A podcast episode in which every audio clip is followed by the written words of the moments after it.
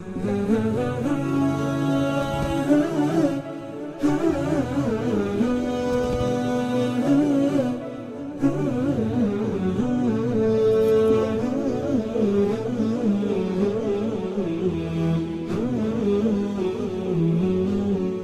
الله الرحمن الرحيم الحمد لله رب العالمين وصلى الله وسلم وبارك على سيدنا ونبينا محمد وعلى اله وصحبه اجمعين اللهم علمنا ما ينفعنا وانفعنا بما علمتنا وارزقنا الإخلاص والسداد في القول والعمل يا رب العالمين. هذا هو الدرس الثالث عشر بعد المئة من دروس التعليق على تفسير الإمام عبد الله بن عمر البيضاوي الشافعي رحمه الله تعالى. واليوم هو الثالث والعشرون من شهر صفر من عام 1439 للهجرة.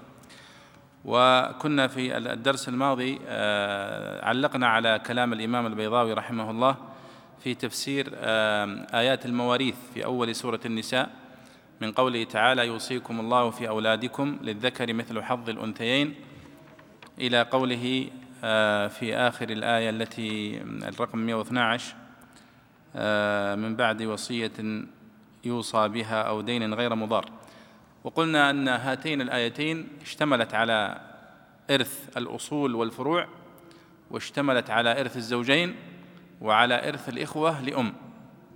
وبقي معنا آية واحدة في آخر السورة. يستفتونك قل الله يفتيكم في الكلالة في الإخوة الأشقاء والإخوة لأب فهذه الآيات قلنا هذه الآيات الثلاث قد اشتملت على خمسة وتسعين في المئة أو سبعة وتسعين في المئة من آه، آيات المواريث. ولم يبق إلا قوله تعالى في سورة الأحزاب وأولو الأرحام بعضهم أولى ببعض وقول النبي صلى الله عليه وسلم إن الله قد أعطى كل ذي آه، حق حقه فلا وصية لوارث. وقول النبي صلى الله عليه وسلم ألحقوا الفرائض بأهلها فما بقي فلأولى رجل ذكر. خلاص هذه الفرائض. ولذلك هم يقولون في علم الفرائض أنه تعب شهر وعز دهر. يعني تتعب شهر واحد وتتفقه فيه ولكنك تملك هذه المعلومات لمدة يعني العمر كله. طيب بعد أن انتهينا من هذه الآيات يقول الله سبحانه وتعالى تلك حدود الله ومن يطع الله ورسوله يدخله جنات تجري من تحتها الأنهار. إشارة إلى الآيات وإلى التركات التي مرت. فلعلنا نقرأ يا شيخ أحمد. تفضل. بسم الله والحمد لله والصلاة والسلام على رسول الله صلى الله عليه وسلم. اللهم اغفر لنا ولشيخنا وللحاضرين آمين. قال الإمام البيضوي رحمه الله تلك حدود تلك إشارة إلى الأحكام التي قدمت في أمر اليتامى والوصايا والمواريث. حدود الله شرائعه التي هي كالحدود المحدودة التي لا يجوز مجاوزتها. ومن يطع الله ورسوله يدخله جنات تجري من تحتها الأنهار خالدين فيها وذلك الفوز العظيم. ومن يعص الله ورسوله ويتعد حدوده يدخله نارا خالدا فيها وله عذاب مهين. توحيد الضمير في يدخله وجمع خالدين لللفظ والمعنى. وقرأ نافع وابن عامر ندخله بالنون. وخالدين حال مقدرة. كقولك مررت برجل معه صقر صائدا به غدا. وكذلك خالدا وليس وكذلك خالدا. وليستا صفتين لجنات ونارا. وإلا لوجب إبراز الضمير لأنهما جريا على غير من هما له. نعم. يقول الله سبحانه وتعالى تلك حدود الله. اسم الإشارة في القرآن الكريم وفي اللغة العربية من أمثال هذه تلك. إشارة إلى قال إلى الأحكام التي قدمت. وكلمة تلك هي إشارة إلى المؤنث البعيد. إشارة إلى عظمة هذه الأحكام. ودراسة أسماء الإشارة يا شباب في القرآن الكريم مبحث من مهم جدا. وأيضا دراسة الاسم الموصول دراسة حروف العطف دراسة حروف المعاني بصفة عامة. كل حروف المعاني التي لها معاني مثل من وإلى وفي لها دلالات عظيمة في فهم كلام الله سبحانه وتعالى وما فيه من الإيجاز والاختصار. ففي قوله هنا تلك هنا إشارة إلى هذه الأحكام التي مرت من أحكام اليتامى وأحكام الوصايا وأحكام المواريث. آه وتذكرون يعني نذكر بأن سورة النساء هي تركز على حقوق الضعفاء. ومن أبرزهم اليتامى ومن أبرزهم النساء. وكانوا في الجاهلية مهضومي الحقوق. لا يكاد اليتيم يجد له حقا ولا تكاد المرأة تجد لها حقا. في الميراث ولا في الحياة الكريمة. فجاءت هذه الآيات لتنصف المرأة ولتنصف اليتامى وتعطي كل واحد منهم حقه. ف وأيضا ذكر الله الوصايا أيضا كما مر معنا. والوصية تكون لغير الورثة أما الوارث فإنه لا وصية له لأن الله قد أعطاه نصيبه المقدر له شرعا. قال تلك حدود الله. حدود الله الحد هو الفاصل بين الشيئين هذا هو الحد. ومنه حدود البلاد وحدود يعني المزارع وغيرها. وسمى الله سبحانه وتعالى شرائعه حدودا. تحذيرا من انتهاكها. ولذلك قال في مواضع تلك حدود الله فلا تعتدوها وقال في مواضع تلك حدود الله فلا تقربوها. تحذيرا للمسلم من أن يقرب يعني ما حرمه الله سبحانه وتعالى. فسمى الله سبحانه وتعالى الحدود أو المحرمات حدودا وسمى المشتبهات حدودا. وسمى ولذلك تجدون في كلام السلف في تفسير هذه الآية تلك حدود الله كلام كثير. يعني يمكن تلخيصه في أربع محاور يعني منهم قالوا تلك حدود الله أي شرائعه. تلك حدود الله أي آآ آه، آآ آه، يعني ما يمكن أن نسميه محارمه. وكلام كثير لكن خلاصته هو ما ذكره البيضاوي هي شرائع الله. ولذلك قال ابن عطية عندما يعني أورد كل هذه الأقوال قال وكلها أقوال متقاربة تؤدي إلى معنى واحد. وهذا في الغالب يكون مما يسمونه في علم التفسير اختلاف التنوع فتختلف العبارات التي تعبر عن المعنى الواحد. قال شرائعه التي هي كالحدود المحدودة التي لا يجوز مجاوزتها ثم قال ومن يطع الله ورسوله يدخله جنات تجري من تحتها الأنهار خالدين فيها وذلك الفوز العظيم لاحظوا البيضاوي هنا لم يشرح هذه الآية. لأن هذه الآية قد مر لها نظائر في سورة آل عمران وفي سورة البقرة. وواضحة أيضا من من معناها. ولذلك يقول الله ومن يطع الله ورسوله يدخله جنات تجري من تحتها الأنهار. وفيها تعليقان. أولا أنه قرن بين طاعة الله وطاعة الرسول صلى الله عليه وسلم لأن طاعتهما واحدة وشرعهما والشرع الذي جاء به النبي صلى الله عليه وسلم واجب الاتباع كما كالذي جاء في القرآن. ويعني هذه المسألة يعني كررناها كثيرا لأن الذين يدعون اليوم إلى نبذ السنة النبوية كثيرون. يعني أناس كثير اليوم يقولون نكتفي بالسنة بالقرآن الكريم. أما السنة النبوية ففيها الضعيف والصحيح ولسنا متأكدين منها فيهونون من شأنه. ولذلك تأتي مثل هذه الآيات لتؤكد أن قول النبي صلى الله عليه وسلم كقول الله ومن يطع الله والرسول فقرن بين طاعتهما. وتذكرون في قوله يا أيها الذين آمنوا أطيعوا الله وأطيعوا الرسول وأولي الأمر منكم. فجعل للنبي صلى الله عليه وسلم طاعة مستقلة كطاعة الله ولم يجعل لأولي الأمر طاعة مستقلة وإنما جعلها تابعة لطاعة الله ورسوله. أطيعوا الله وأطيعوا الرسول ولم يقل وأطيعوا أولي الأمر لا لأن طاعتهما مستمدة من طاعة الله ورسوله. ثم قوله هنا يدخله جنات تجري من تحتها الأنهار خالدين فيها. فوصف الذين وصف الخلود في الجنة بصيغة الجمع فقال يدخله جنات لاحظوا أنه قال يدخله بصيغة المفرد جنات بالجمع تجري من تحتها الأنهار خالدين فيها بالجمع. وذلك الفوز العظيم. ثم قال في الآية التي بعدها ومن يعص الله ورسوله ويتعدى حدوده ها؟ شفتوا الحدود اللي هي قبل شوية حدود الله محارمه شرائعه. يدخله نارا خالدا فيها ولم يقل خالدين فيها. طيب لماذا قال في الآية التي قبلها في الجنة خالدين فيها؟ وقال في الآية التي في الوعيد بالنار خالدا فيها وله عذاب مهين. قال العلماء أنه عبر بالجمع في نعيم أهل الجنة لأن النعيم مع المجموعة يكمل ويزيد. نعم فالإنسان حتى لو كان في نعيم إذا كان بمفرده فإنه لا لا يستمتع به. بخلاف العذاب فإنه إذا كان عذابا انفراديا يشعر أنه لا يشعر ليس في هذا العذاب إلا هو. ولذلك يعني أشد أنواع الحبس هو الحبس الانفرادي. لأن فيه زيادة تعذيب آه، وتشديد على المحبوس. فلذلك يقول هنا البيضاوي توحيد الضمير في يدخله وجمع خالدين لللفظ والمعنى. يعني ومن يعص الله ورسوله ويتعدى حدوده يدخله.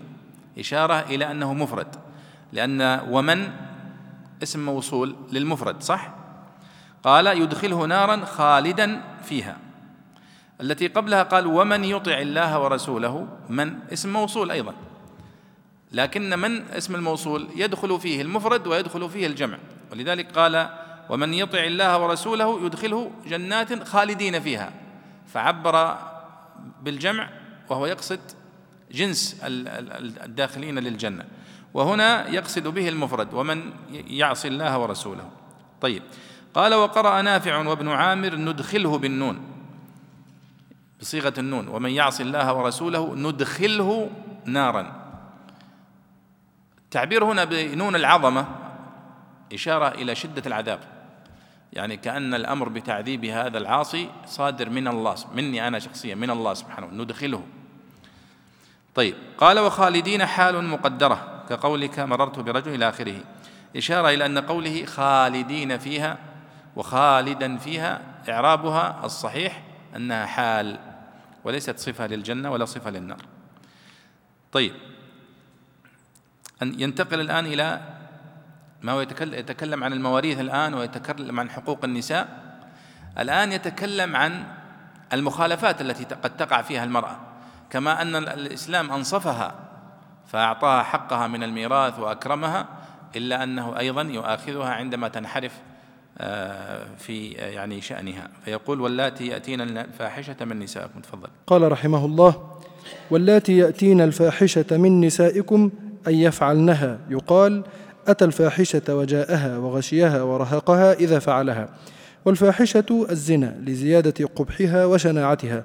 فاستشهدوا عليهن أربعة منكم فاطلبوا ممن قذفهن أربعة من رجال المؤمنين تشهد عليهن. فإن شهدوا فأمسكوهن في البيوت فاحبسوهن في البيوت واجعلوها سجنا عليهن عليهن. حتى يتوفاهن الموت يستوفي أرواحهن الموت. أو يتوفاهن ملائكة الموت. قيل كان ذلك عقوبتهن في أوائل الإسلام فنسخ بالحد ويحتمل أن يكون المراد به التوصية بإمساكهن بعد أن يجلدن كي لا يجري عليهن ما جرى بسبب الخروج والتعرض, والتعرض للرجال. لم لم يذكر الحد استغناء بقوله تعالى الزانية والزاني الآية. أو يجعل الله لهن سبيلا كتعيين الحد المخلص عن الحبس أو النكاح المغني عن السفاح. قال واللذان يأتيانها منكم يعني الزانية والزاني وقرأ ابن كثير واللذان بتشديد النون وتمكين مد الألف والباقون بالتخفيف من غير تمكين فآذوهما بالتوبيخ والتقريع وقيل بالتعيير والجلد. فإن تابا وأصلحا فأعرضوا عنهما فاقطعوا عنهما الإيذاء أو أعرضوا عنهما بالإغماض والستر. والستر. إن الله كان توابا رحيما علة الأمر بالإعراض وترك المذمة. وقيل هذه الآية سابقة على الأولى نزولا وكان عقوبة الزنا الأذى ثم الحبس ثم الجلد. وقيل الأولى في السحاقات وهذا في اللواطين والزانية والزاني في الزنا. نعم. يعني هذه الآية هي في حد من وقعت في الفاحشة فاحشة الزنا وكذلك آه، حد من وقع في الزنا. وهذه الآيات كانت هي الآيات الأولى التي نزلت في في هذا الأمر. ثم نسخت بالآيات التي في سورة النور. فسورة النور هي الناسخة وهذه الآيات منسوخة. يقول الله سبحانه وتعالى واللاتي يأتين الفاحشة من نسائكم أي يفعلنها. يعني أتى الفاحشة بمعنى وقع فيها. والفاحشة في اللغة هي الشيء المستقبح الكثير. وأيضا يقال للشيء الكثير الفاحش.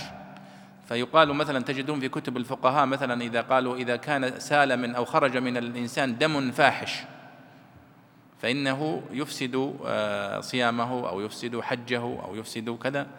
يقصدون به الدم الفاحش أي الدم الكثير. والفاحش أيضا يطلق في اللغة على البخيل. يقال فلان فاحش يعني بخيل. ولذلك فسرها العلماء وفسروا قوله تعالى آه، الشيطان يعدكم الفقر ويأمركم بالفحشاء يعني يأمركم بالبخل. والله والله يعدكم مغفرة منه وفضلا. ولذلك فسر اللغويون قول طرفها ابن العبد أرى الموت يعتام الكرام ويصطفي عقيلة مال الفاحش المتشدد يعني البخيل. إلا. هذا هو لها لأن الدلالة اللغوية قد تكون تأتي لأكثر من معنى.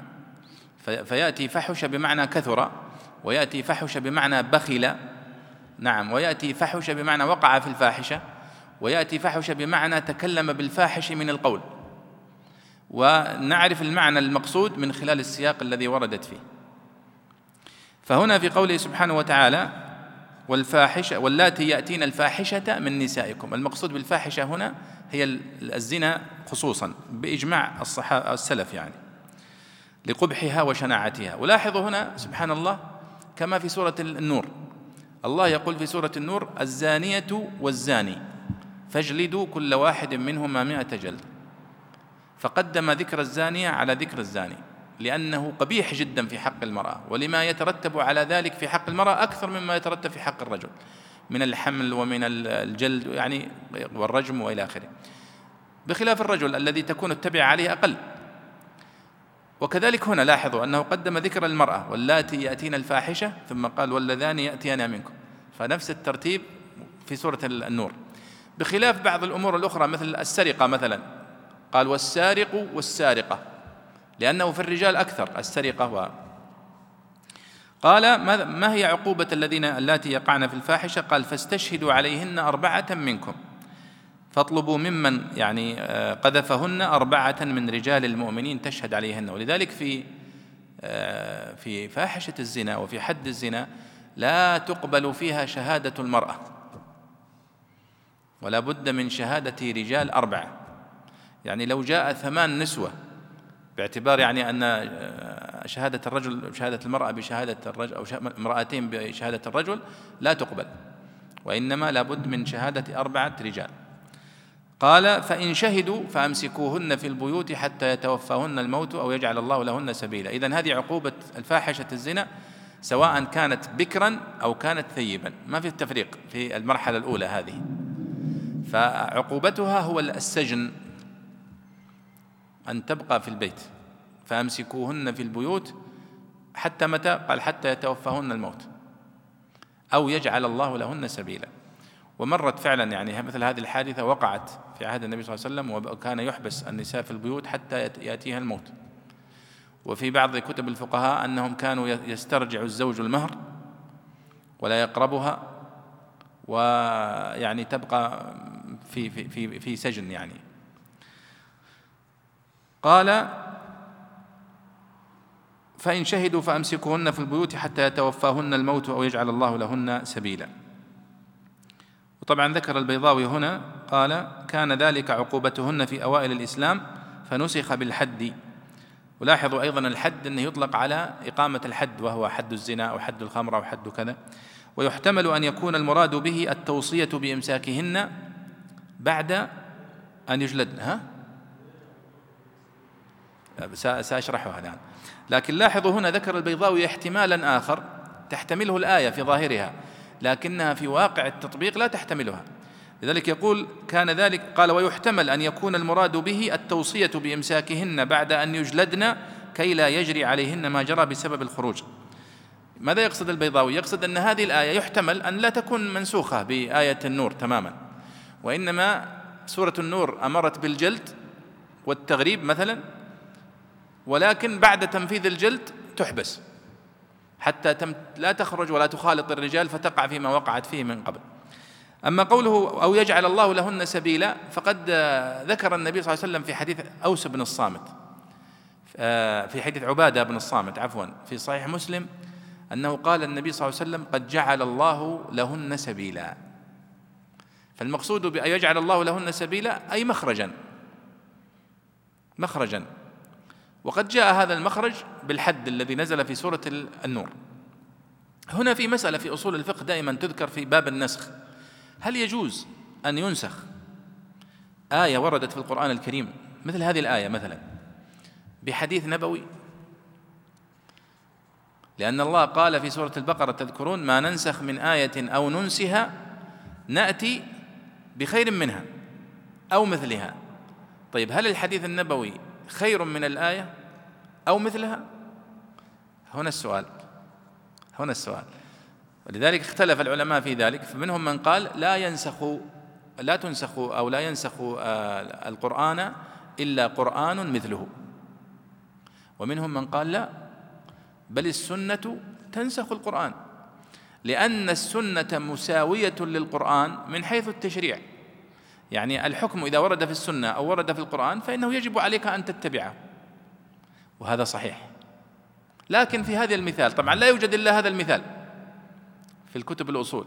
إذا قالوا أنه يجوز نسخ القرآن بالسنة بدليل حديث أوس بن الصامت في صحيح أو عبادة بن الصامت في صحيح مسلم خذوا عني خذوا عني قد جعل الله لهن سبيلا البكر بالبكر جلد مئة وتغريب سنة والثيب بالثيب الجلد والرجم وفي رواية الرجم.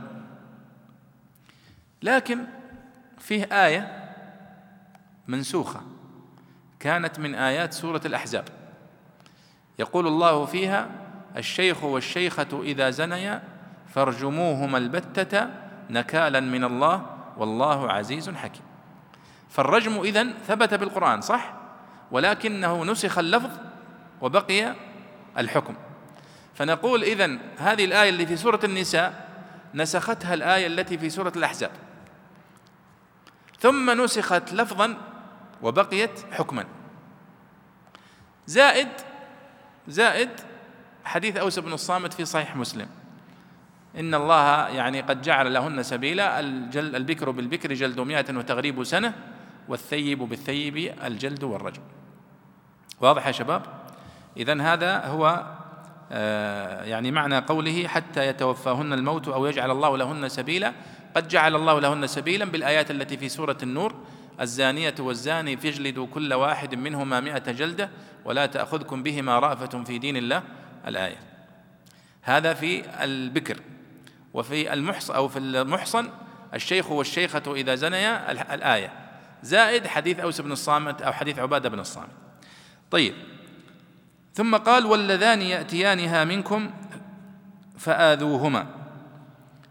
يعني واللذان يأتيانها منكم يأتيان الفاحشة. طيب هو قال في التي قبلها واللاتي يأتين الفاحشة؟ وقال هنا واللذان يأتيان الفاحشة. هل المقصود بالأولى النساء والمقصود بالثانية الرجال؟ أم المقصود بالثانية الرجال والنساء مع بعض؟ واللذان. هذه فيها خلاف بين المفسرين. واللذان يأتيانها منكم فآذوهما. فمنهم من يقول أنها في الرجال خاصة ويؤيد ذلك قراءة ابن كثير هنا واللذان بالتشديد وقال فآذوهما كلمة فآذوهما هنا مطلقة. يدخل فيها الأذى بالقول بالتوبيخ بالسب بالشتم.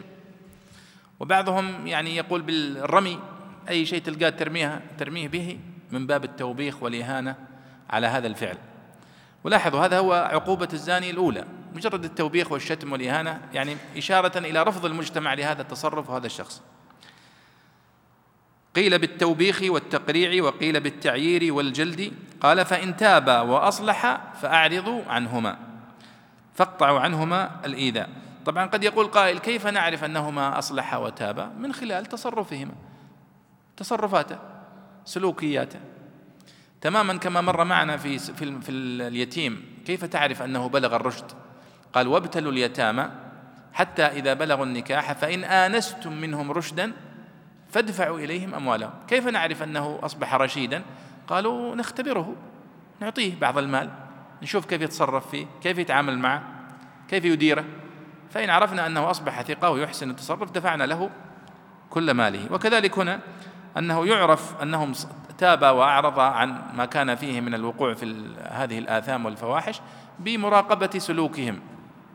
وهذا فيه إشارة يا إخوان إلى أن المجتمع يراقب أفراده وأن الشرع قد جعل للمجتمع سلطة وبنى على هذه السلطة أحكام.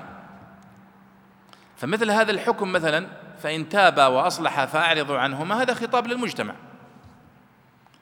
فالمجتمع يخاطب بهذا أنكم إذا رأيتمه قد اعتدل سلوكه فأعرضوا عنهما لا يعني لا تبالغوا في الإيذاء. وهذا فيه إشارة خفية إلى أنه لا ينبغي أيضا المبالغة في الإيذاء والتوبيخ لمن وقع في الفاحشة لماذا؟ لأن المبالغة في التوبيخ والتقريع تؤدي إلى ماذا؟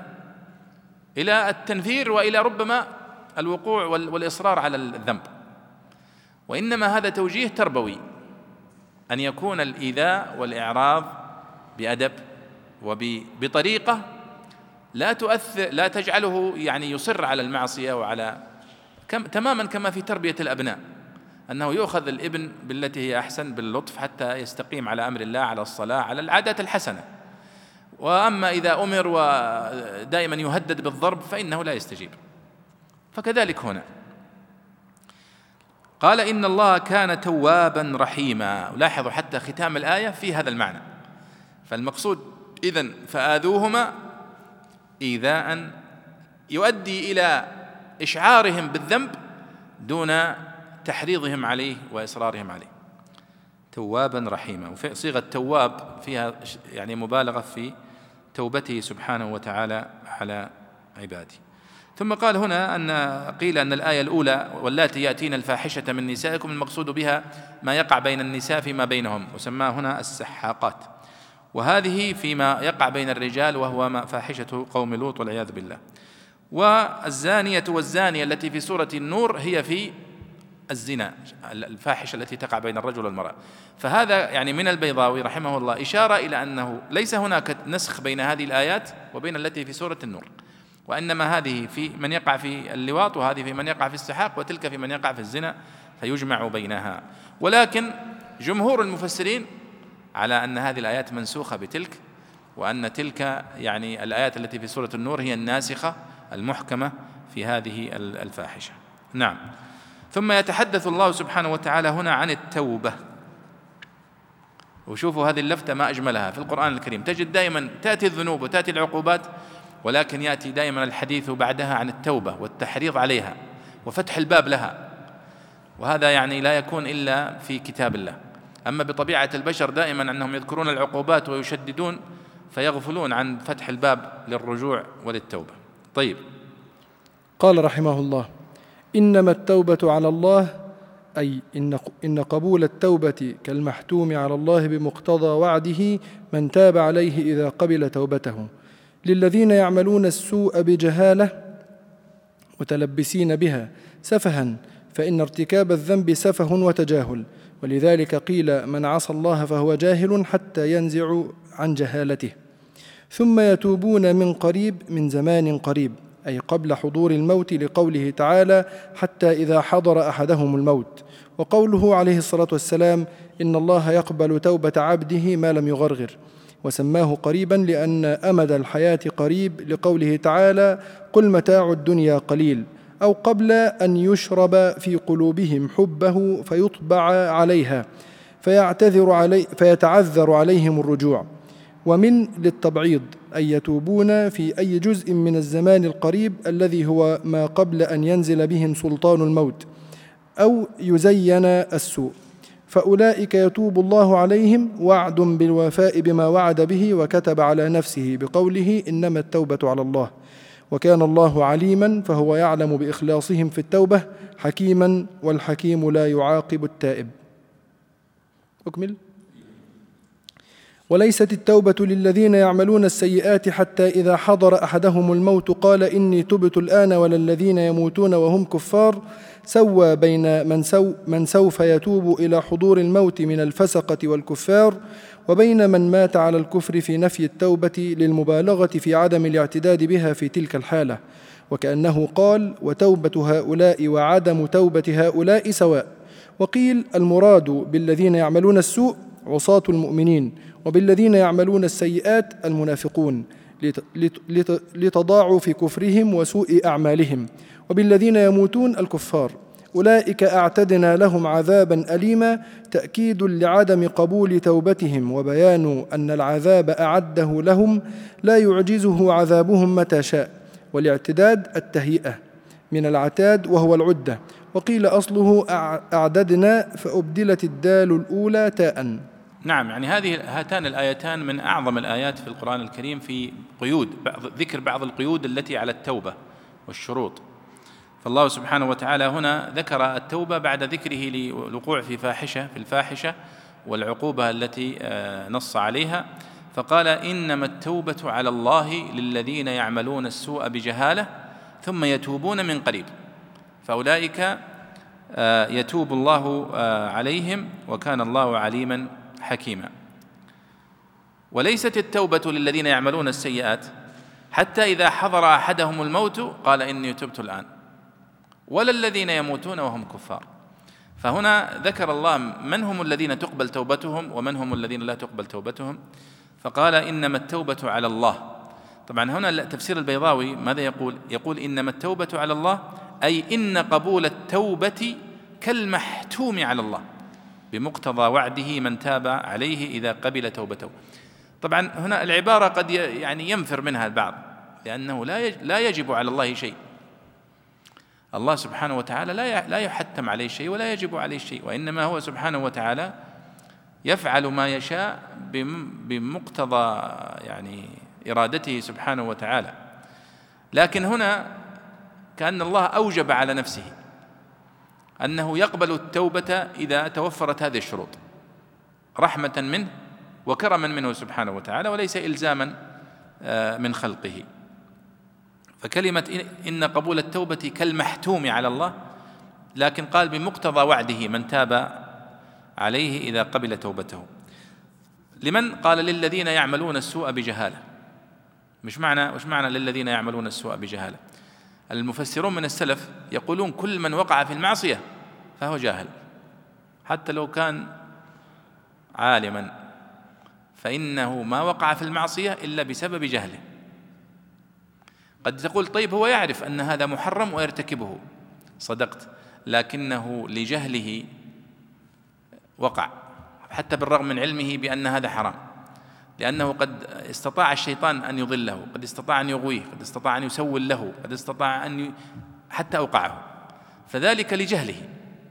ولو كان عالما ب ب ب يعني بمحذور هذا المعصية ومستحضرا لعظمة الله كما ينبغي ما وقع. لكنه لجهله استطاع الشيطان أن يغويه. بدليل أنه يفو يعني ينتبه مباشرة بعد هذا الخطأ إلى خطئه ويتوب. ولذلك الله سبحانه وتعالى قال ومدح التائبين ومدح المستغفرين وقال الله في إن الذين اتقوا إذا مسهم طائف من الشيطان تذكروا فإذا هم مبصرون. معناها أنهم كانوا قبل أن يقعوا كأنهم عمي وهذا هو الجهل. ولذلك ابن القيم رحمه الله تكلم في هذا المعنى كلام طويل في كتابه الجواب الكافي لمن سأل عن الدواء الشافي وغيره من الكتب حول المقصود بالجهالة في هذه الآية. لكن خلاصتها ما ذكرت لكم. أن كل من وقع في معصية الله فهو جاهل. وقوله هنا للذين يعملون السوء بجهالة حتى لا يظن أحد أن المقصود الذين يعملون السوء وهم لا يعلمون بحرمته أو بحكمه فهم الذين يتوب الله عليهم. أما الذين يعلمون بالحرمة فإن الله لا يتوب عليهم لا هذا المفهوم غير صحيح. وإنما المقصود إنما التوبة على الله للذين يعملون السوء. طيب وش فائدة كلمة بجهالة؟ إشارة إلى الواقع إلى أنه لا يفعل ذلك أحد إلا عن جهل منه طيب ولذلك قيل من عصى الله فهو جاهل حتى ينزع عن جهالته. قال ثم يتوبون من قريب. الذين يعملون السوء بجهالة ثم يتوبون من قريب. ما معنى ذلك؟ هل معناها يتوب مباشرة؟ يتوب بعد الذنب مثلا بربع ساعة ساعة عشرين دقيقة مثلا ثم إذا تجاوزت مثلا ساعة ما يقبل؟ قالوا لا. طيب لماذا يقول من قريب؟ قالوا تقبل توبته من الذنب ما لم يغرغر يعني تصل روحه إلى الحلقوم هنا أو تخرج الشمس من مغربها. وعلامات الساعة الكبرى أنها خلاص إذا خرجت علامة من علامات الساعة الكبرى لا تقبل التوبة. يعني لو خرج الناس يوما فوجدوا الشمس قد أشرقت من المغرب فلا تقبل التوبة خلاص. هذا بالنسبة للعامة يعني هذه علامة للناس كلهم لكن العلامة الخاصة لكل واحد منا هي أن يبلغ روحه الحلقوم قبل ذلك توبته مقبولة. طيب كيف يقول الله ثم يتوب من قريب؟ مع أنه قد يقع الذنب ثم يبقى بينه وبين الموت مثلا خمسين سنة. قالوا حتى هي حتى الخمسين سنة قريب. حتى السبعين سنة قريب. لأن الدنيا كلها لا تكاد تذكر. ولذلك شوفوا لفتة عجيبة أيها الإخوة لو نتأمل نحن في القرآن الكريم في قوله سبحانه وتعالى في سورة المؤمنون وهذه لفتة عجيبة والله استوقفتني كثيرا. عندما قال الله سبحانه وتعالى آه، وهو يعدد أطوار آه، خلق الإنسان في سورة المؤمنون. ماذا يقول؟ إيش؟ أحسنت. ثم خل... ثم خلقنا النطفة علقة. ثم علقنا ثم خلقنا العلقة مضغة صح؟ ثم خلقنا المضغة عظاما. ثم كسونا العظام لحما. ثم أنشأناه خلقا آخر فتبارك الله أحسن الخالقين. ثم إنكم بعد ذلك لميتون. ولا ذكر الدنيا كلها. يعني ذكر خلق الإنسان حتى اكتمل وأصبح خلقا ثم قال ثم إنكم بعد ذلك لميتون. وتجاهل تماما مرحلة الحياة كلها. هذه عجيبة. كأنها من من قصرها لا تستحق أن تذكر أصلا. سبعين سنة بس. ثمانين سنة. وهي فعلا يعني كما ذكر النبي صلى الله عليه وسلم أن الحياة هي أقصر مراحل الإنسان الحياة الدنيا. ولذلك سميت الدنيا. فقوله هنا سبحانه وتعالى حتى آه ثم يتوب من قريب المقصود بها يتوب توبة قبل الوصول الروح إلى الحلقوم. فليس المقصود بالقرب هنا قرب الزمان من وقع من وقوع المعصية وإنما أن يتوب قبل الموت. ولكن فيها لفتة أخرى وهي حث العاصي على المسارعة بالتوبة. نعم هذا المعنى صحيح. ولذلك كأنه قال حتى حتى قال هنا ثم يتوب من قريب. فيها حث له على الإسراع بالتوبة. لأن الإنسان لا يدري متى يموت. لو كان الواحد منا يعرف متى يموت لقلنا ما في مشكلة. لكن الإنسان لأنه لا يعلم متى يموت فلذلك ينبغي أن يسارع بالتوبة. وهذا الذي ورد في الآيات سارعوا إلى مغفرة بادروا بالأعمال إلى آخره من الآيات والأحاديث التي تدل على وجوب ويعني ضرورة المسارعة بالتوبة. وقول الله صلى وقول النبي صلى الله عليه وسلم هنا إن الله يقبل توبة عبده ما لم يغرغر. يعني تبلغ روحه الحلقوم وسماه قريبا لأن أمد الحياة قريب لقوله تعالى قل متاع الدنيا قليل. طيب. قال أو قبل أن يشرب في قلوبهم حبه فيطبع عليها فيتعذر عليهم الرجوع. أيضا هذه لفتة جميلة من البيضاوي. يعني كأن الله يقول يتوب ثم يتوب من قريب إشارة إلى أنه يجب أن تقلع عن التوبة حتى لا تدمن على هذه المعصية فيصعب عليك تركها بعد ذلك. ومن للتبعيض أي يتوبون في أي جزء من الزمان القريب ثم يتوبون من قريب. وهذا من المعاني التي أقصدها بقولي أنه يجب على طالب العلم التوقف مع دلالات الحروف ودلالات خاصة حروف المعاني في القرآن الكريم لأن لها دلالة. فهنا من قريب يعني في أسرع فرصة يستطيعها. فأولئك يتوب الله عليهم وكان الله عليما حكيما. ولاحظوا أنه قدم الذين يقبل منهم التوبة ثم أخر الذين لا يقبل منهم التوبة. كما أنه قبل قليل آه، قدم آه، فقال تلك حدود الله ومن يطع الله ورسوله فقدم الذين يطيعون ترغيبا لهم. وقال ومن يعص الله ورسوله فأخر الذين عصوا. لأن الأصل في كما قال النبي صلى الله عليه وسلم في الحديث إن رحمتي سبقت غضبي. وليست التوبة للذين يعملون السيئات حتى إذا حضر أحدهم الموت قال إني تبت الآن. ولا الذين يموتون وهم كفار. فاذا لاحظوا أنه يقول التوبة مقبولة لكن ليست مقبولة لهؤلاء. الذين يعملون السيئات يصرون عليها والسيئات هي الذنوب آه، والمعاصي الكبيرة حتى إذا حضر أحدهم الموت. فعبر عن وصول الروح إلى الحلقوم بحضور الموت. يعني كأن الموت كان غائب وحضر الآن آه، لقبض الروح. قال حتى إذا حضر أحدهم الموت قال إني تبت الآن. خلاص ما عاد ينفع. ولا الذين يموتون وهم كفار.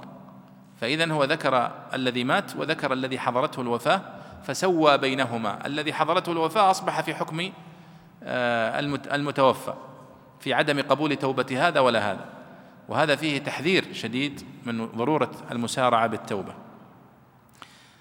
قال وقيل المراد بالذين يعملون السوء عصاة المؤمنين وبالذين يعملون السيئات المنافقون وبالذين يموتون الكفار. والصحيح أنها عامة. الذين يعملون السيئات عامة في الكفار والذين يعملون السيئات من من من العصاة من المسلمين. طيب انتهينا الآن من حديث عن مسألة الحدود التي تطبق على من وقع في الفاحشة من الرجال والنساء. وهذه كما قلت لكم كما أن ذكر قبل قليل حقوق النساء للرجال النصيب مما ترك الوالدان والاقرب وللنساء فذكر نص على حقوق النساء. وقبلها تكلم عن حقوق اليتامى من النساء. وذكر هنا عقوبة من تنحرف من النساء عن يعني في سلوكياتها. يلا الآن سيأتينا الآن حديث عن نوع آخر من النساء المستضعفات. أيوة. قال رحمه الله يا أيها الذين آمنوا لا يحل لكم أن ترثوا النساء كرها كان الرجل إذا مات وله عصبة صح يا شيخ؟ أيوة عصبة نعم. وله عصبة ألقى ثوبه على امرأته وقال أنا أحق بها ثم إن شاء تزوجها بصداقها الأول وإن شاء زوجها غيره وأخذ صداقها وإن شاء عضلها لتفتدي بما ورثت من زوجها. فنهوا عن ذلك.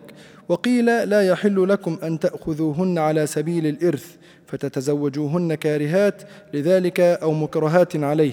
وقرأ حمزة والكسائي كرها بالضم في مواضعه وهما لغتان.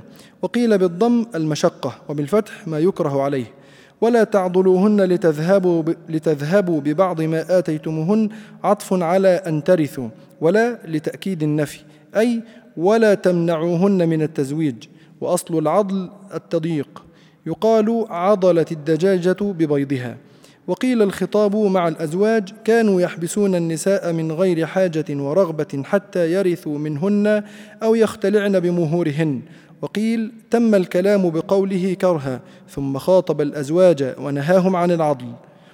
إلا أن يأتين بفاحشة مبينة كالنشوز وسوء العشرة وعدم التعفف. والاستثناء من أعم عام الظرف أو المفعول له تقديره ولا تعضلوهن للافتداء إلا وقت أن يأتين بفاحشة أو ولا تعضلوهن لعلة إلا أن يأتين بفاحشة. وقرأ ابن كثير وأبو بكر مبينة هنا وفي الأحزاب والطلاق بفتح الياء والباقون بكسرها فيهن. وعاشروهن بالمعروف بالإنصاف في الفعل والإجمال في القول. فإن كرهتموهن فعسى أن تكرهوا شيئا ويجعل الله فيه خيرا كثيرا أي فلا تفارقوهن لكراهة النفس فإنها قد فإنها قد تكره ما هو أصلح دينا وأكثر خيرا وقد تحب ما هو بخلافه. وليكن نظركم إلى ما هو أصلح للدين وأدنى إلى الخير. وعسى في الأصل علة علة الجزاء فأقيم مقامه. والمعنى فإن كرهتموهن فاصبروا عليهن فعسى أن تكرهوا شيئا وهو خير لكم. نعم إذا هذه أيضا هذه الآية تشير إلى صورة من صور آه، ظلم النساء في الجاهلية وهو العضل والعضل في اللغة هو الحبس والمنع. فيقول الله يا أيها الذين آمنوا لاحظوا هذا النداء عندما يتقدم في القرآن الكريم بين يدي أي شيء فهو تذكير بهذه الصفة. يعني كأنه يقول يا أيها الذين آمنوا إن كنتم تزعمون وتدعون أنكم مؤمنون فلا تفعلوا كذا وكذا. يا أيها الذين آمنوا كتب عليكم القتال. يا أيها الذين آمنوا كتب عليكم الصيام. وهكذا. فهو تذكير بهذه الصفة وهي صفة الإيمان واستحثاث لها واستنهاض لهذه الصفة. يا أيها الذين آمنوا لا يحل لكم أن ترثوا النساء كرها. هذه طبعا لها قصة. كانوا في الجاهلية إذا مات الرجل وله أبناء وله ورثة وله عصبة كما يقول البيضاوي هنا والعصبة هم ورثة الرجل من الرجال ممن ليسوا من أصحاب الفروض. بعضهم وبعضهم يرى أنهم حتى أصحاب الفروض مثل الأبناء فإنهم يعتبرون عصبة. لأن العصبة ماذا يصنعون؟ يرثون الباقي عند استكمال أصحاب الفروض حقوقهم فالباقي الباقي للعصبة. وإذا لم يبق شيء يسقط حقهم. فهذا هو معنى العصبة. فيقول كان الرجل إذا مات وله عصبة ألقى ثوبه على امرأته وقال أنا أحق بها ثم إن شاء تزوجها بصداقها الأول وإن شاء زوجها غيره وأخذ صداقة. طبعا هذه عادة قبيحة كانت موجودة في الجاهلية وهو أن آه، يعني بعض أبناء الميت وبعضهم يكون الكبير من أبناء الميت إذا مات والده فإنه يتزوج زوجة أبيه. وهذا الذي يعني آه، ولذلك الله قال ولا تنكحوا ما نكح آباؤكم من النساء إلا ما قد سلف. إنه كان فاحشة ومقتا وساء سبيلا. وهذه الآية تشير إلى ذلك. لذلك بعضهم كان يلقي بثوب أو يعني أشبه ما يكون كأنه يحجزها كأنهم يتسابقون على حجزها. فيرمي بثوب أو شيء على هذه المرأة ويقول خلاص هذا هذه نصيبي. ثم إذا شاء تزوجها بصداقها الأول يعني نفس المهر اللي دفع أبوه لها خلاص يكفي. فيتزوجها بصداقها الأول. أو أنه يحبسها يعضلها يمنعها من الزواج حتى تدفع له المهر الذي دفعه والده ويزوجها. وهذا لا شك أنه يعني إهانة للمرأة كبيرة وظلم لها. فالله قد نهى عنه في هذه الآية فقال ولا تعضلوا لا يحل لكم أن ترثوا النساء كرها. وتلاحظ أنه ذكر هنا أنه قرأ آه، قرأ حمزة والكسائي لا أيها الذين لا ترثوا النساء كرها. بالضم في كل مواضع في القرآن الكريم. والبقية كرها يعني غصب. فالكره بالفتح هو الإكراه والغصب. والكره أي آه، المشقة. قيل بالضم المشقة وبالفتح ما يكره عليه. ولا تعضلوهن لتذهبوا ببعض ما آتيتموهن. يعني هو نفس المعنى. أين؟ عطف على أن ترثوا. يعني لا تمنعوهن من الزواج ولا تتزوجوهن رغما عنهن وهذا لا يجوز. وقيل أن الخطاب هنا للأزواج في العضل.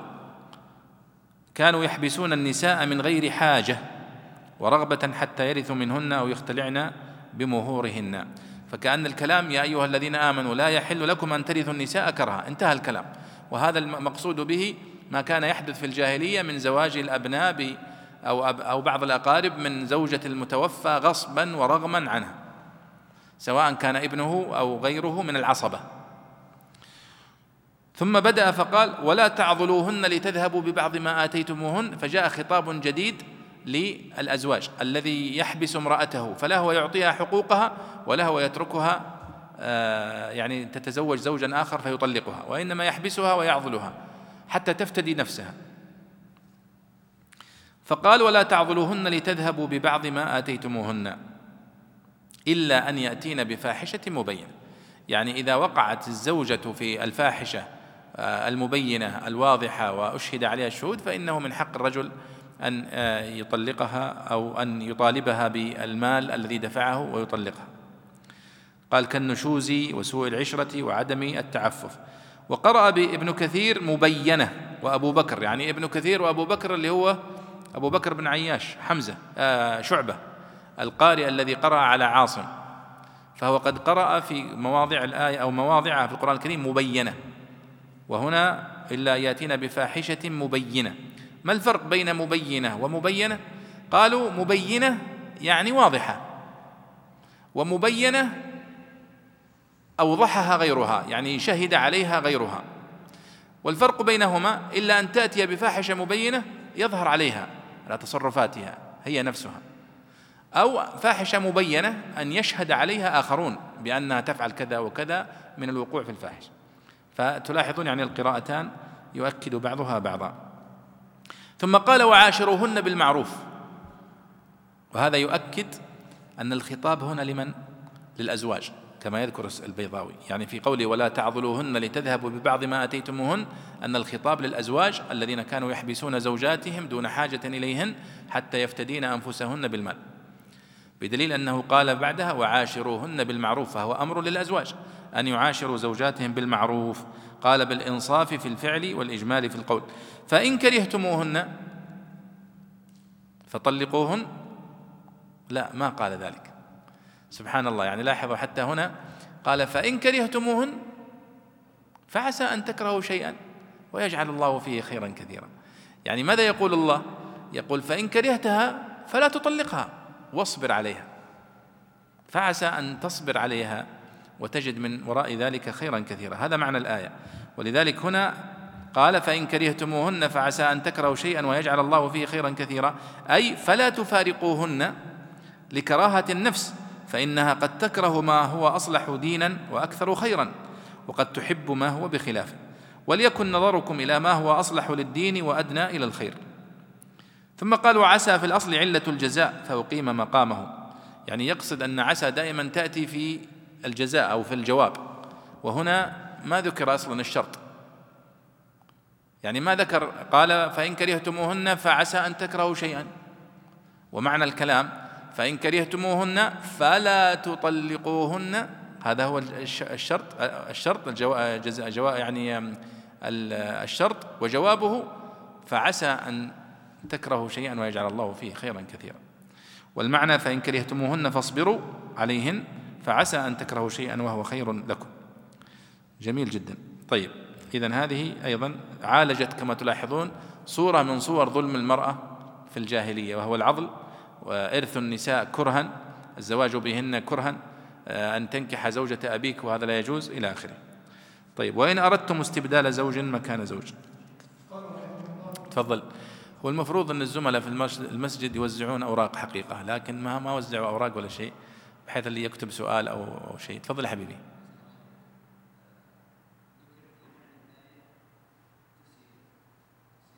أيوه.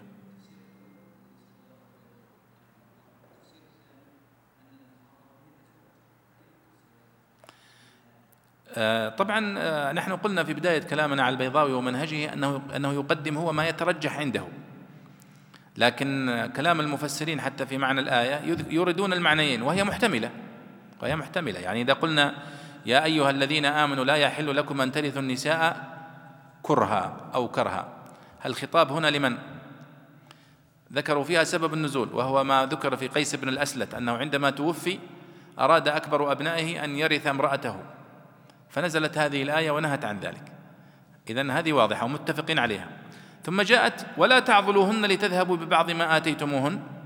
هل هي في هؤلاء أنفسهم أم هي في الأزواج؟ قيل والله محتملة أنها تكون فيهم ومحتملة تكون في الأزواج. ولعلها في الأزواج أرجح لكنها أيضا يدخل فيها منع عضل المرأة مطلقا سواء من الأزواج أو من الورثة لأنه قد يقع العضل من الورثة. يأتي الورثة مثلا أو الوالي, الولي مثلا والد المرأة فيمنعها من الزواج. ويعضلها ويمنعها. لسبب مثلا يريد أن يأخذ راتبها أو يأخذ أي شيء من الشيء. فهذا أيضا يدخل في العضل والمنع. لكن قلت لكم أن الذي يرجح أنها للأزواج هنا أنه قال وعاشروهن بالمعروف وهذا خطاب لا شك أنه للأزواج. وهنا يأتي الترجيح. أحيانا الترجيح وقد ذكرت هذا مرارا في الدروس ليس الترجيح معناه أن القول الآخر ضعيف وإنما الترجيح يكون في حالتين إما أن يكون الترجيح باختيار القول الصحيح ورد الأقوال الباطلة وهذا ترجيح وإما أن يكون الترجيح ترجيح بين أقوال صحيحة كلها لكنه يختار الأولى فيكون المختار هو أولى الأقوال والقول الثاني صحيح أيضا. لكنه ليس هو الأولى كما هو هنا مثلا. وأحيانا يكون فائدة الترجيح هو بيان القول الضعيف. يعني تأتي إلى ثلاثة أقوال فتجد أن القول الأول صحيح والثاني صحيح والثالث ضعيف. فأيضا استبعاد القول الضعيف هو من وظائف الترجيح. طيب وإن أردتم استبدال زوج تفضل يا شيخ. قال رحمه الله وإن أردتم استبدال زوج مكان زوج تطليق امرأة وتزوج أخرى. وآتيتم إحداهن أي إحدى الزوجات جمع الضمير لأنه أراد بالزوج الجنس. قنطار مالا كثيرا فلا تأخذوا منه شيئا أي من قنطار. أتأخذونه بهتانا وإثما مبينا استفهام إنكار وتوبيخ. أي أتأخذونه باهتين وآثمين ويحتمل النصب على العلة كما في قولك قعدت عن الحرب جبنا. لأن الأخذ بسبب بسبب بهتانهم واقترافهم واقترافهم المآثم. وقيل لكان الرجل منهم إذا أراد امرأة جديدة بهت التي تحته بفاحشة حتى يلجئها إلى الافتداء منه بما أعطاها ليصرفه إلى تزوج الجديدة. فنهوا عن ذلك. والبهتان الكذب الذي يبهت المكذوب عليه. وقد يستعمل في الفعل الباطل ولذلك فسر هنا بالظلم. وكيف تأخذونه وقد أفضى بعضكم إلى بعض؟ إنكار لاسترداد المهر والحال أنه وصل إليها بالملامسة ودخل بها وتقرر المهر. وأخذن منكم ميثاقا غليظا عهدا وثيقا وهو حق الصحبة والممازحة أو ما أوثق الله عليهم في شأنهن بقوله فإمساك بمعروف أو تسريح بإحسان أو ما أشار إليه النبي صلى الله عليه وسلم بقوله أخذتموهن بأمانة الله واستحللتم فروجهن بكلمة الله. أحسنت. يعني هنا أيضا آه هذه الآية فيها بيان لحق من حقوق المرأة. إن أردتم استبدال زوج مكان زوج وآتيتم إحداهن قنطارا فقوله إن أردتم استبدال زوج يعني زوجة. والزوجة في اللغة يطلق عليها زوج ويطلق على الرجل زوج صح؟ وهذا هو الصحيح في اللغة. ولذلك كلمة زوجة ليست فصحى آه والله قال وإن أردتم استبدال زوج مكان زوج. يعني أن تطلق امرأة وأن تتزوج أخرى. وآتيتم إحداهن قنطارا يعني زوجتك الأولى. والقنطار ما هو؟ هو المال الكثير. القنطار هو المال الكثير غير المحدد. قال جمع الضمير لأنه أراد بالزوج الجنس. يعني وآتيتم إحداهن. مع أنه قال زوج. قال لأنه يقصد بالزوج يعني جنس الزوجات يعني وليس المقصود بها امرأة واحدة. آه، فلا تأخذوا منه شيئا. أتأخذونه بهتانا وإثما مبينا؟ أي أنه لا يجوز للرجل أن يأخذ شيئا من مهر زوجته إذا طلقها. إلا إذا كان خلع. إذا كان يعني طلق يعني الطلاق ليس طلاقا وإنما خلع اتفاق بينه وبين زوجته على أن تدفع له فهذا شيء آخر. ثم قال إن أتأخذونه بهتانا وإثما مبينا إشارة إلى حرمة أخذه. وهذا إنكار يعني آه، أن آه، يفعل ذلك. ولذلك ذكروا أنه بعضهم في الجاهلية كان يفعل ذلك نذالة وظلما بأنه يضايق زوجته وينكد عليها حتى هي تضطر أن تطلب الطلاق وتفتدي نفسها فترجع له المهر فيتزوج به. هذا هو المقصود. ولاحظوا أن عمر رضي الله عنه عندما قال يوما أراد عمر رضي الله عنه أن يحدد مهور النساء لأنه وجد هناك مغالاة في المهور فقالت امرأة وهو على المنبر والله لا نسمع ولا نطيع كيف تحدد؟ والله قد قال وآتيتم إحداهن قنطارا يعني مالا كثيرا. فقال عمر كلمته المشهورة أصابت امرأة وأخطأ عمر. فرجع عن قوله هذا في تحديد المهور بسبب هذه الآية. قال الله وكيف تأخذونه؟ وقد أفضى بعضكم إلى بعض وأخذن منكم ميثاقا غليظا. يعني كيف تأخذون هذا المهر الذي دفعتموه لزوجاتكم وقد أفضى بعضكم إلى بعض؟ مقصود بها يعني أنه خلا الرجل بالمرأة وخلت المرأة بالرجل فهذا يعني آه، يكفي في استحقاقها للمهر وعدم جواز استرداده. طيب وأخذنا منكم ميثاقا غليظا. الميثاق الغليظ هو ما وقع بين الرجل والمرأة من النكاح والصحبة والحياة. وقول النبي صلى الله عليه وسلم أخذتموهن بأمانة الله واستحللتم فروجهن بكلمة الله. وهذا يكفي في أنها تستحق المهر وعدم جواز استرجاع المهر. طيب ولا تنكحوا ما نكح آباؤكم. قال رحمه الله ولا تنكحوا ما نكح آباؤكم ولا تنكحوا التي نكحها آباؤكم. وإنما ذكر ما دون من لأنه أريد به الصفة.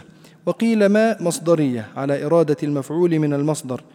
من النساء بيان بيان ما نكح على الوجهين إلا ما قد سلف استثناء من المعنى اللازم للنهي وكأنه قيل وتستحقون العقاب بنكاح ما نكح آباؤكم إلا ما قد سلف.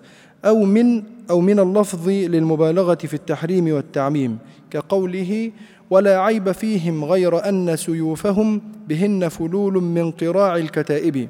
والمعنى ولا تنكحوا حلائل آبائكم إلا ما قد سلف إن أمكنكم أن تنكحوهن. وقيل الاستثناء منقطع ومعناه لكن ما قد سلف. فإن لا, فإن لا مؤاخذة فإن لا مؤاخذة عليه لأنه مقرر. إنه كان فاحشة ومقتا علة للنهي أي إن نكاحهن كان فاحشة عند الله ما رخص فيه لأمة من الأمم ممقوتا عند ذوي المروءات ولذلك سمى وسمي ولد الرجل من زوجة أبيه المقتي. وساء سبيلا سبيل سبيل من يراه ويفعله. نعم إذا هذا تأكيد لما مر في الآية التي قبلها من العضل. لا أيها الذين آمنوا لا يحل لكم أن ترثوا النساء كرها. هنا توضيح أكثر. لما ذكره المفسرون من أنه كان الرجل يرث زوجة أبيه ويتزوجها. فهنا جاء النهي الصريح. ولا تنكحوا ما نكح آباؤكم من النساء إلا ما قد سلف. ولاحظ هنا قال وإنما ذكر ما دون من. الصحيح أنه دون من وليس دون من لأنه أريد به الصفة. لأن المقصود ولا تنكحوا من نكح آباؤكم. فمن؟ اسم موصول للعاقل. وما اسم موصول لغير العاقل. الله استخدم هنا اسم الموصول لغير العاقل. فقال ولا تنكحوا ما نكح آباؤكم. وهو يقصد النساء الزوجات. لأنه قال قال هنا لأنه أريد به الصفة ولم يقصد به العين. طيب من النساء بيان ما نكح على الوجهين إلا ما قد سلف. يعني هذا نهي للمسلمين أن يتزوج أحدهم زوجة أبيه. إلا ما قد سلف. معنى الآية؟ إلا ما قد وقع فيما سلف أي قبل نزول هذه الآية فيجب على من فعل ذلك أن يفارقها ويغفر الله له. ومعنى الآية أن من وقع في ذلك قبل هذه الآية فهو معفو عنه. واضح هذا؟ وكأنه قيل وتستحقون العقاب بنكاح ما نكح آباؤكم إلا ما قد سلف. فإنه لا يستحق العقاب لذلك. هذا الاحتمال الأول. الاحتمال الثاني هنا استشهد عليه بقول النابغة الذبياني ولا عيب فيهم غير أن سيوفهم بهن فلول من قراع الكتائب. يقول الله سبحانه وتعالى ولا تنكحوا ما نكح آباؤكم من النساء إلا ما قد سلف. يعني هذا نهي صريح في حرمة أن ينكح الرجل زوجة أبيه. وعيب ومقت وفضيحة لكنه كان يقع من بعض العرب. ولذلك ما كان شائع ولا مشهور ولا معروف لكنه كان يقع على قلة. كما هو الحال في الوأد وأد البنات ما كان شائعا في كل القبائل ولا كان يعني عادة مضطردة لكنه كان يقع من بعضهم. ولو كان الوأد منتشرا لكان انقرض العرب. خلاص إذا كانوا سيئدون البنات وما يبقى إلا الرجال انتهى الموضوع. لكنه كان يقع من بعضهم ولجرمه وبشاعته ذكر في القرآن الكريم. وإذا الموؤودة سئلت بأي ذنب قتلت. ولذلك لو تقرؤون عن الوأد وتاريخه تجدون أنه قليل جدا جدا. ما يذكر. وحتى الرواية التي ذكرت عن عمر بن الخطاب رضي الله عنه غير صحيحة في أنه وأد ابنة له وغير ذلك. وكذلك هنا نكاح زوجات الآباء كان قليلا نادرا لكنه لبشاعته ذكر. وسمي مقتا. وسمى كما يقول البيضاوي هنا أن الابن الذي كان يولد للرجل من زوجة أبيه كان يسمى المقتي ويسمى النكاح نكاح المقت فكان مذموما حتى عندهم هم ومستبشعا. هنا البيضاوي يقول معنى الآية تستحقون العقاب بنكاح ما نكح آباؤكم إلا ما قد سلف. هذا معنى. والمعنى الثاني كأنه مبالغة في التحريم والتعميم كما في قول الفرز آه، قول النابغة ولا عيب فيهم غير أن سيوفهم بهن فلول من قراع الكتائب. وش معنى البيت؟ يعني ما فيهم عيب. معنى البيت أنه ليس فيهم عيب.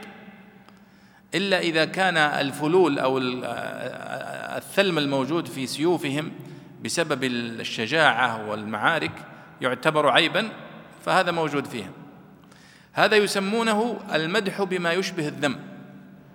فن من فنون البلاغة يسمونه المدح بما يشبه الذم ولا عيب فيهم. ثم يقول غير أن سيوفهم فيظن السامع أن والله فيهم عيوب فيقول بهن فلول من قراع الكتائب. ولذلك كما يقول البحتري أيضا في قصيدة يقول إذا محاسني اللائي أدل بها صارت ذنوبي فقل لي كيف أعتذر؟ إذا أصبحت يعني محاسني التي أفتخر بها عندك تعتبر ذنوب وش أعتذر منها؟ أعتذر من أني صادق أو أني كريم أو أني عليت؟ فهذا المعنى. فكذلك هنا البيضاوي استشهد بهذا البيت ليقول ولا تنكحوا ما نكح آبائكم إذا كان هذا ممكن. مع أن هذا لا يمكن أن يدخل العقل. فكما أنه يقول النابغة ولا عيب فيهم. ما فيهم عيب. إلا إذا كانت عيوبهم أن بسيوفهم آه، إذا بهن فلول من قراع الكتائب وهذا ليس بعيب. هذا هو معنى كلام البيضاوي واستشهاده بهذا الشاهد. مع أن أشهر لذلك اعتبر استشهاد البيضاوي به نادرا هنا على هذا المعنى. لأن أكثر استشهاداتهم وقد مر معنا تذكرون هذا الشاهد استشهادهم على المدح بما يشبه الذم. إنه كان فاحشة ومقتا وساء سبيلا. يعني هذا النكاح زوجات الآباء كان فاحشة أي مستقبحا مسترذلا ومقتا أي ممقوتا مكروها ممقوتا عند ذوي المروءات وساء سبيلا سبيل من يراه ويفعله.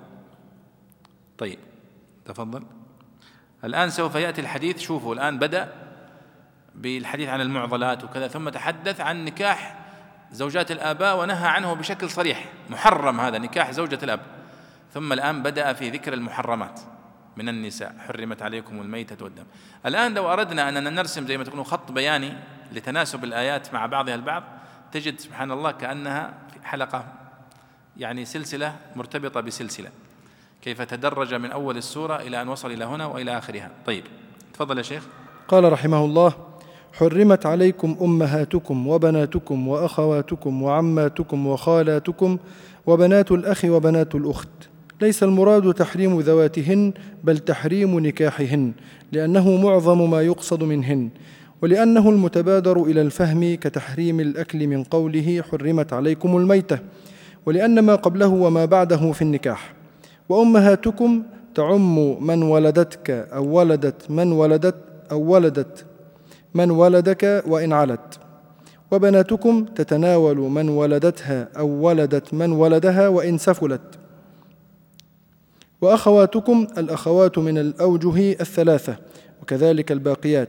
والعمة كل أنثى ولدها من ولد ذكر ذكرا ولدك. والخالة كل أنثى ولدها من ولد أنثى ولدتك قريبا أو بعيدا. وبنات الأخ وبنات الأخت تتناول القربى والبعد.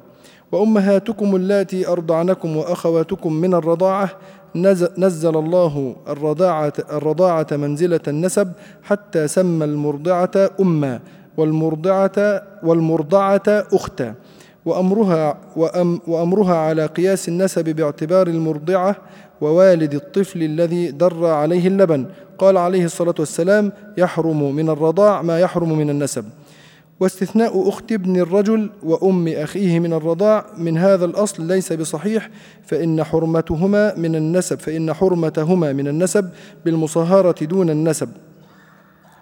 وأمهات نسائكم وربائبكم اللاتي في حجوركم من نسائكم اللاتي دخلتم بهن ذكر أولا محرمات النسب ثم محرمات الرضاعة لأن لها لحمة كلحمة النسب.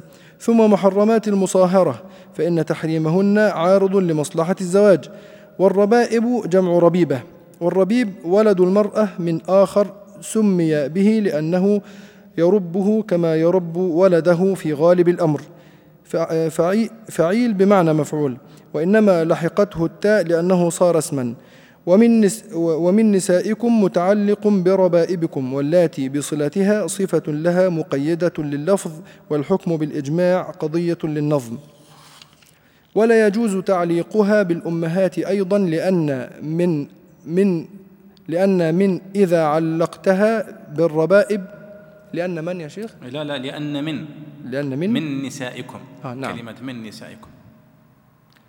لأن من إذا علقتها بالربائب كانت ابتدائية وإذا علقتها بالأمهات لم يجز, لم يجز ذلك بل وجب أن يكون بيانا لنسائكم. والكلمة الواحدة لا تحمل على لا تحمل على معنيين عند جمهور الأدباء. اللهم إذا جعلتها للاتصال كقوله إذا حاولت في أسد فجورا فإني لست منك ولست مني. على معنى أن أمهات النساء وبناتهن متصلات بهن.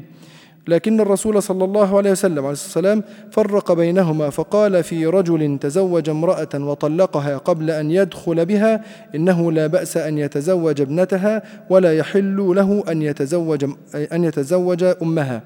وإليه ذهب عامة العلماء غير أنه روي عن علي رضي الله تعالى عنه تقييد التحريم فيهما. ولا يجوز أن يكون الموصول أن يكون الموصول الثاني صفة للنسائين لأن عاملهما مختلف. وفائدة قوله في حجوركم تقوية العلة وتكميلها. والمعنى أن الربائب إذا دخلتم بأمهاتهن وهن في وهن في احتضانكم أو بصدده تقوى الشبهة بينها وبين أولادكم وصارت أحقاء بأن تجروها أن, أن تجروها مجراهم لا تقييد الحرمة. وإليه ذهب جمهور العلماء. وقد روي عن علي رضي الله تعالى عنه أنه جعله شرطا. والأمهات والربائب يتناولان القريبة والبعيدة. وقوله يتناولان القريبة والبعيدة. وقوله دخلتم بهن أي دخلتم معهن الستر وهي كناية عن الجماع. ويؤثر في حرمة المصاهرة ما ليس بزنا. كالوطء بشبهة أو أو ملك أو ملك يمين. وعنه عن أبي حنيفة وعند أبي حنيفة لمس المنكوحة ونحوه كالدخول. فإن لم تكونوا دخلتم بهن فلا جناح عليكم تصريح بعد إشعار دفعا للقياس. وحلائل أبنائكم زوجاتهم سميت الزوجة حليلة لحلها أو لحلولها مع الزوج. أو لح... آه، النص مش باين عندي. حلولها يعني يعني سكنها معه. نعم. أو لحلولها مع الزوج. الذين من أصلابكم احتراز عن المتبنين عن المتبنين لا عن أبناء الولد. وأن تجمعوا بين الأختين في موضع الرفع عطفا على المحرمات والظاهر أن الحرمة غير آه، غير مقصورة على النكاح. فإن المحرمات المعدودة كما هي في محرمة كما هي محرمة في النكاح فهي محرمة في ملك اليمين. ولذلك قال عثمان وعلي رضي الله تعالى عنهما حرمتهما حرمت حرمتهما آية وأحلتهما آية.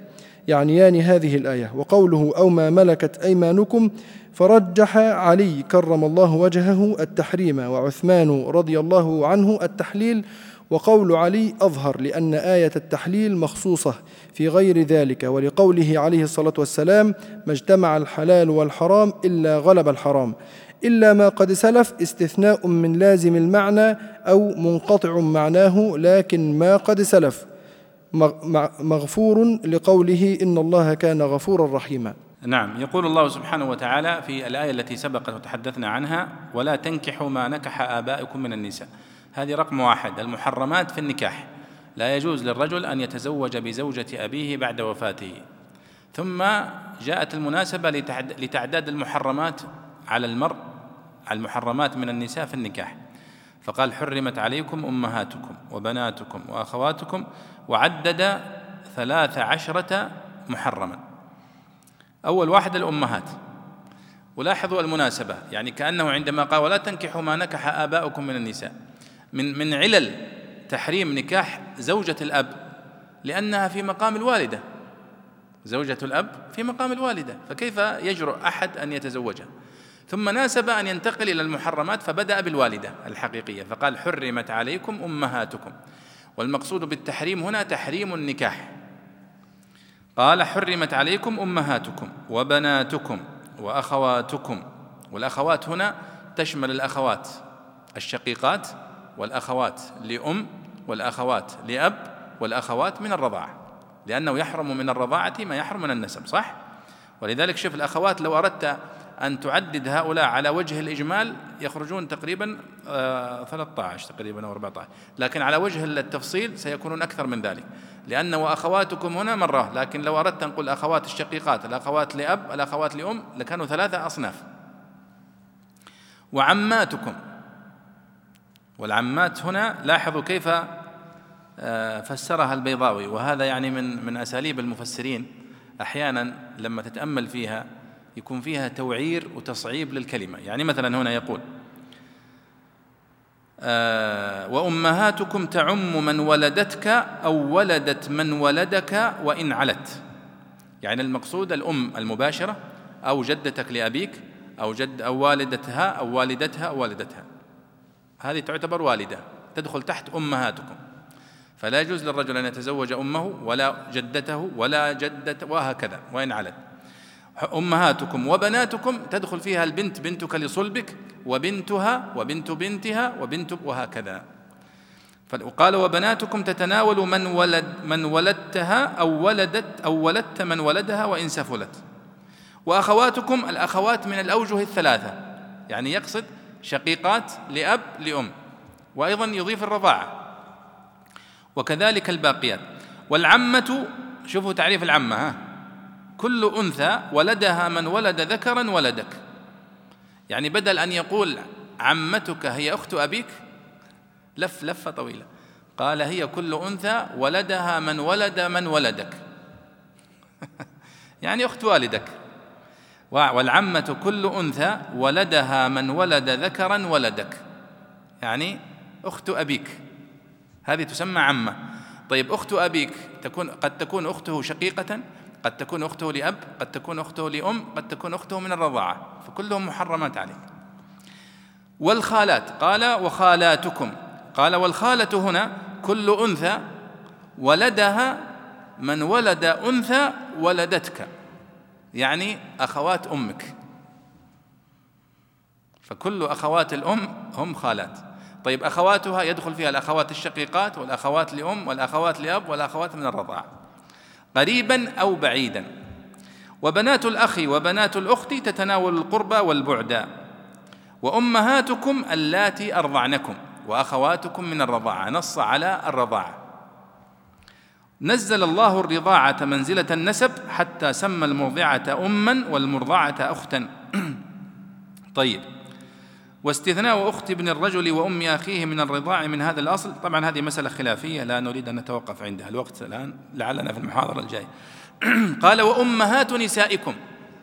هذه محرمة. أمهات نسائكم يعني نسميها اليوم الحماة أو العمة وهي والدة الزوجة. أيضا هي محرمة على الرجل أن يتزوج أم زوجته. وربائبكم اللاتي في حجوركم من نسائكم اللاتي دخلتم بهن. يعني ابنة زوجتك محرمة عليك. ابنة الزوجة محرمة على الرجل أن يتزوجها. لكنه هنا في الآية وصفها بوصف قال وربائبكم. ما معناها؟ معناها أنها تربت في حجرك لأنك تزوجت تزوجت والدتها وهذه البنت هي ابنة زوجتك من رجل آخر لكنها تربت في حجرك مع أمها. هذه محرمة عليك.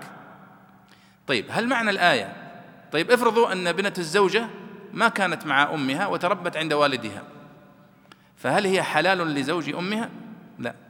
طيب وش فائدة أنها يقول وربائبكم؟ طيب اللاتي في حجوركم من نسائكم اللاتي دخلتم بهن. قالوا هذا خرج مخرج الغالب لأن الأصل أن الزوجة تأخذ ابنتها معها فتتربى في كنف زوجها الجديد. فكأنها ابنته فهي محرمة عليك كأنها ابنتك.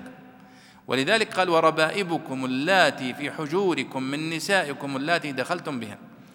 فسواء كانت ربيبة تربت عندك أو لم تتربى عندك فهي محرمة عليك. ولذلك يقولون دائما في كتب التفسير وربائبكم اللاتي في حجوركم هذا قيد لا معنى له. يعني لا اعتبار له في الحكم لأنها محرمة عليك سواء كانت ربيبة أو لم تكن كذلك. آه وطبعا هو ذكر هنا شاهد لعلنا إن شاء الله نشرحه في المحاضرة القادمة يا شيخ أحمد لعلنا نتوقف عند الربائب حتى لا يعني نخل بالتفسير.